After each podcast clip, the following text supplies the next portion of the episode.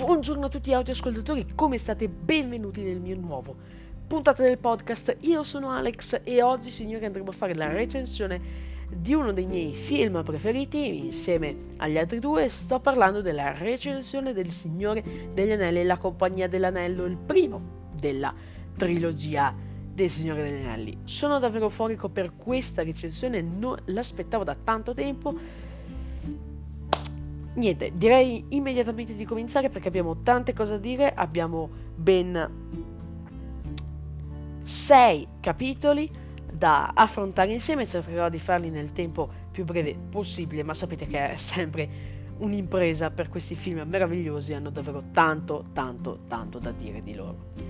Partiamo subito con il cast um, che ha diretto Il Signore degli Anelli. Nel 1997 Jackson e sua moglie iniziano la scrittura della scenografia e si impiegarono ben tre anni per concludere il tutto. Eh, tuttavia però la scenografia presentò numerose differenze tra il libro e il film. Nonostante ciò però cercò comunque di rimanere il più fedele possibile alla trama del libro. Jackson fu un regista molto esigente, infatti prima di, eh, delle riprese gli attori stessi ehm, si, eh, si, sono dovuti esercitare in combattimenti con spada, andare a cavallo oppure andare in barca, perché all'interno del film vediamo molte scene in cui mh, mm, i personaggi magari lottano tra di loro o lottano contro altre creature, altri personaggi. Andare a cavallo era all'epoca il metodo più veloce eh, che c'era e la barca quando c'erano i laghi non si poteva certamente fare eh, diversamente. Il cast è un cast d'eccezione e rende onore a ogni singolo personaggio.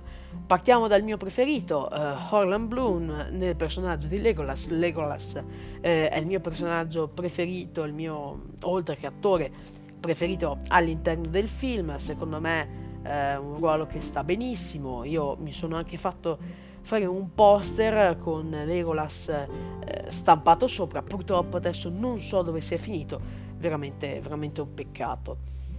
Poi abbiamo Ian McKellen nei panni di Gandalf, eh, il protagonista Frodo invece interpretato da Asian Wood e poi comunque tutti gli altri. Gli effetti speciali sono una colonna portante di questo eh, di questo film, curati nei minimi dettagli e godono di una rivoluzione grafica che sfiora appunto la perfezione. Per quanto riguarda le colonne sonore, sono state dirette e composte da Lowell Shore, eh, sono state inserite all'interno dell'album uh, ufficiale intitolato The Flip Ship of the Ring, stato certificato 5 volte come disco d'oro e solo una volta purtroppo disco di platino. La compagnia adesso ci inseriamo nel secondo capitolo di questa puntata, ovvero la trama della compagnia dell'anello. La storia inizia con il modellamento di alcuni anelli e uno in particolare capace di controllare tutti gli altri eh, appartenenti a Sauron. Durante una battaglia Sauron purtroppo viene sconfitto e questo anello viene preso, trovato in precedenza da Bilbo, Bilbo, Bilbo Baggins eh, viene ereditato successivamente da Frodo che parte in missione verso il Gran Burrone per eh, poterlo portare alla fornace dove appunto verrà distrutto. Da Grande Burrone un gruppetto di nove persone formati da Frodo, Gandalf, Gran Passo, Legolas, nominato in precedenza, Gimil, Boromir, Sam, Mary e Pippino, la appunto Compagnia dell'Anello partono per la volta del Monte Fato e purtroppo lungo il tragitto succedono diversi avvenimenti che manterranno in difficoltà il proseguimento della missione, ma questo credo che sia abbastanza banale o comunque scontato. Passiamo al terzo capitolo di questa puntata, ovvero la recensione stessa eh, di questo film. Il primo capitolo dell'ormai famosa trilogia si presenta come il perfetto rivale di Harry Potter. Molto simili entrambi i primi capitoli sono stati pubblicati nel 2001, ma a livello di incassi ha avuto la meglio il film incentrato sul maghetto e le sue avventure ad Hogwarts. Il film diretto da Jackson ottiene un modestissimo secondo posto eh, con un sacco, veramente tantissimi premi Oscar che purtroppo Harry Potter non si è potuto portare a casa. L'inizio del viaggio in Terra di Mezzo è il capitolo più esteso e considerati da molti il più affascinante di tutta la trilogia.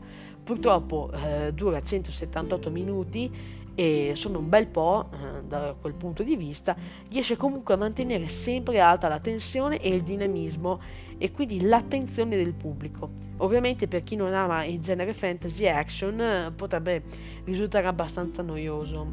Mm, io non ho trovato noioso il film, ho trovato molto molto noioso il libro perché a differenza del film si sofferma molto ehm, su, sui dettagli che ci sono all'interno, ma, ma, questo lo vedremo dopo con più calma. Forse è stato proprio il mio errore eh, andare a vedere prima il film e poi leggere il libro. Vabbè.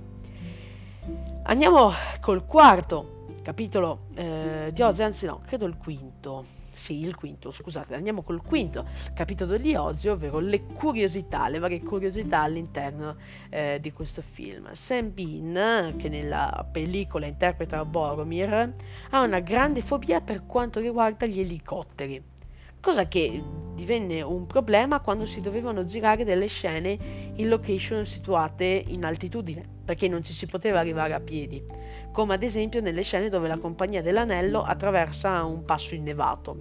La conosciamo tutti benissimo, dove poi frana totalmente tutto. Sin si alzò prestissimo per farsi a piedi il tragitto appunto fino ad arrivare alla cima della montagna.